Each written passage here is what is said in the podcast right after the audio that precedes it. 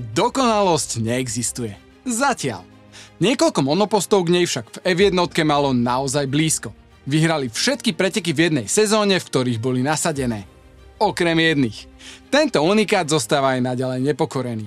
Aj napriek tomu Red Bull RB19, McLaren MP44 a Ferrari F2002 svoju konkurenciu totálne zvalcovali. Príbehy ich vzniku a úspechu sú však diametrálne odlišné. Ice King Tech ti prináša koskom. Ak hodinky, tak koskom. Začíname tým úplne naj. Red Bull RB19 dosiahol najvyššie percento výhier v sezóne v histórii. 95. Vznikol dokonalou evolúciou. Vychádzal zo svojho predchodcu RB18. Už tá bola veľmi úspešná, veď v sezóne 2022 vyhrala 17 z 22 pretekov. Ferrari F175 s ňou však ešte ako tak dokázalo držať krok. Mala totiž problém s nadváhou. V úvode sezóny bola až 10 kg nad limitom. RB19 teda schudla, zdokonalila aerodynamiku aj mechaniku a s úsporným, ale výkonným motorom Honda pod kapotou konkurencii nedala šancu. V cieli končila desiatky sekúnd pred zvyškom sveta. Jej jediným zakopnutím bol Singapur, kde vyhralo Ferrari. RB19 teda získala 21 z 22 víťazstiev sezóny, 14 z nich bolo v jednom rade a titul zaknihovala už 6 pretekov pred koncom sezóny. Ale v čom bola oproti iným monopostom špeciálna? Často počúvame, že Adrian Newey, technický riaditeľ Red Bullu, je geniálny aerodynamik. Človek, ktorý vidí vzduch. RB19 je toho samozrejme dôkazom.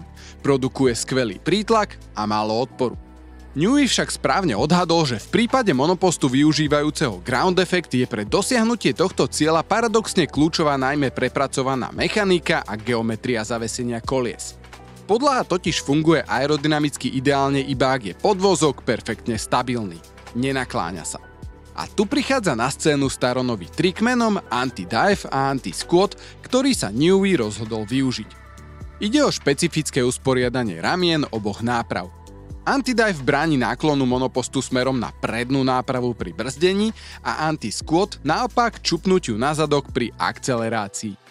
Tieto náklony totiž menia úroveň a rozloženie prítlaku, ktorý aerodynamika produkuje. A to je neželané. Vďaka nekonvenčnej geometrii, ktorú Red Bull použil, je ich monopost predvídateľný, konzistentný, menej náchylný na porpoising, môže byť bližšie k vozovke, čo zvyšuje prítlak a funguje na všetkých tratiach. Oproti konvenčnému zaveseniu to však prináša aj zo pár nevýhod. Anti-squat znižuje trakciu zadných pneumatík a anti-dive cit pilotov pre brzdy, čo môže spôsobovať prebrzdenia. Taktiež redukuje namáhanie predných pneumatík. Ale počkať, počkať, veď to znie skôr ako benefit. Mm, ale ich zahriate kvôli tomu trvá pilotom Red Bullu podstatne dlhšie ako napríklad Ferrari. Preto bol rozdiel medzi nimi v kvalifikácii niekedy naozaj maličký. Keď sa však v pretekoch po 5 kolách pneumatiky Red Bullom zohriali, boli razom o 5 desatín rýchlejší. Všetky tieto negatíva sú však viac ako vyvážené prínosom pre aerodynamiku. Ďalším šikovným trikom, tento raz aerodynamickým, je tzv. 3T DRS. Ak neviete, čo je DRS, pozrite si toto video. Aerodynamický koncept RB19 je taký komplexný a premyslený, že otvorenie DRS zmení prúdenie vzduchu okolo zadného krídla tak, že zároveň zredukuje odpor spodného krídla, tzv. beamwing, ktoré obmedzí odpor vzduchu pod podlahou. Všetko to na seba nadvezuje. Lewis Hamilton rýchlosť Red Bullu s drs okomentoval týmito slovami. RB19 je najrychlejšie auto, aké som kedy videl – Odborníci odhadujú, že trojité DRS dávalo Red Bullu výhodu až 2 desatín sekúnd na kolo. Keď Red Bull RB19 bol dokonalou evolúciou, ikonický bielo-červený McLaren MP44 dokonalou revolúciou. Monopost Alana Prosta a Ayrtona Senu pre sezónu 1988 bol až do roku 2023 označovaný za najlepší a najdominantnejší v celej histórii Formule 1. Sezónu totálne ovládol a vyhral 15 zo 16 pretekov, čo je neuveriteľná 94% na úspešnosť. Jediná jeho prehra prišla v Monze, keď prosta zradil motor a Sena dve kola pred koncom kolidoval pri predbiehaní okolo pomalšieho Williamsu. McLaren MP44 získal aj 10 krát víťazné double, 15 pole position a viedol 1003 z 1031 kôl sezóny. Jeho rýchlostná prevaha bola taká veľká, že v kvalifikácii v Imole zajazdili Prost aj Sena o 3 sekundy lepší čas ako najlepší z ostatných pilotov. Čím bol taký revolučný? V sezóne 1987 McLaren nestačil na Williams. Pre tú nasledujúcu sa teda rozhodol vymeniť motory tak Porsche za Hondu, ktorú mimochodom vyfúkol práve Williamsu. Návrhárom Steveovi Nicholsovi a Gordonovi Marimu to pri práci na novom monoposte úplne rozviazalo ruky. Revolučná prestavba sa mohla začať. Cieľ bol jasný. Čo najviac znižiť ťažisko monopostu a zlepšiť aerodynamiku. Malý 1,5 litrový turbomotor Honda s výkonom 675 koní umiestnili za pilotom v aute extrémne nízko. Vyžiadalo si to dokonca aj novú prevodovku. Tým však znižovanie ťažiska neskončilo. Prispôsobiť sa museli aj jazdci. Set za volantom sa zmenil takmer na ľah. Obzvlášť Alanovi Prostovi sa to príliš nepozdávalo. Oproti svojmu predchodcovi sa však McLaren MP44 vďaka týmto radikálnym zmenám pri pohľade spredu zmenšil o 10%. Nízke ťažisko úžasne zlepšilo ovládateľnosť, zatiaľ čo kompaktnejšie a nižšie uloženie motora, prevodovky a pilota umožnilo uhladiť kapotáž. S tým prišla vyššia efektivita zadného krídla a gigantický zisk 15% aerodynamického výkonu tých rokoch si inžinieri tlieskali, ak vývojom získali 3%. F1 prišla na prvé testy a bolo jasné, že titul získa buď Prost alebo Sena. Na konkurenciu mali náskok 1,5 sekundy na kolo. McLaren MP44 bol prvý extrémne nízky úspešný monopost. Totálne všetkých prevalcoval a Ayrton Senna s ním získal svoj prvý titul majstra sveta. Mali sme už evolúciu, revolúciu a teraz prichádza niečo medzi. Rok 2002, éra Michaela Schumachera a Ferrari pod vedením Žána Tota a Rosa Brona. Monopost Ferrari F2002 sa vizuálne veľmi podobal na svojho predchodcu, ale pod kapotou skrýval malý veľký rozdiel. Z 15 pretekov, v ktorých bol v roku 2002 nasadený, získal 14 víťazstiev, čo je 93% na úspešnosť a pritom nemal ani najsilnejší motor na štartovom rošte. Ten patril monopostom Williams BMW.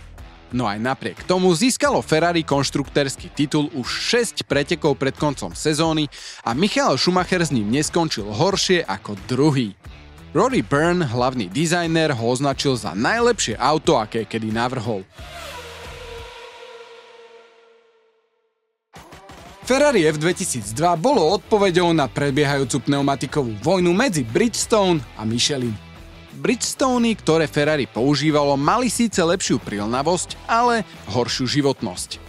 Nezvládali toľko kôl ako Michelinky a stratégovia takmer všetky preteky predpovedali minimálne na dve zastávky v boxoch. Pripomínam, že v tých rokoch sa počas pretekov dotankovávalo, čo je v tomto prípade úplne kľúčové – Ferrari totiž využilo slabinu pneumatik Bridgestone vo svoj prospech. Viac zastávok v boxoch rovná sa menej paliva na jednotlivé stinty. A tu je ten trik. Rozhodli sa výrazne zmenšiť palivovú nádrž, čo im dalo obrovskú voľnosť pri vnútornom usporiadaní komponentov. Vo všeobecnosti pri týchto monopostoch platilo, že čím sú pneumatiky opotrebovanejšie, tým je monopost pretáčavejší. Mení svoje správanie, čo je samozrejme nežiadúce. Novú, menšiu palivovú nádrž ale konštruktéri Ferrari umiestnili v aute veľmi šikovne. Ako palivo v nádrži ubúdalo, ťažisko monopostu sa presúvalo dopredu. Krásne to kompenzovalo spomínanú pretáčavosť spôsobenú opotrebovaním pneumatík ku koncu stintov. Balans monopostu bol vďaka tomu počas pretekov oveľa konzistentnejší a predvídateľnejší. Nebol to však jediný trik F2002, ktorý prispieval k perfektnej ovládateľnosti odľahčili, čo sa dalo. 10-valcový atmosférický motor s výkonom 835 koní, ale aj novú kratšiu prevodovku. Tieto zmeny síce oproti F2000 jednotke spôsobili dvojnásobné výrobné náklady, ale vďaka úsporám hmotnosti bol monopost hlboko pod minimálnym váhovým limitom. Chýbajúce kilá tak mohli použiť na precízne dovažovanie monopostu pre každú trať zvlášť.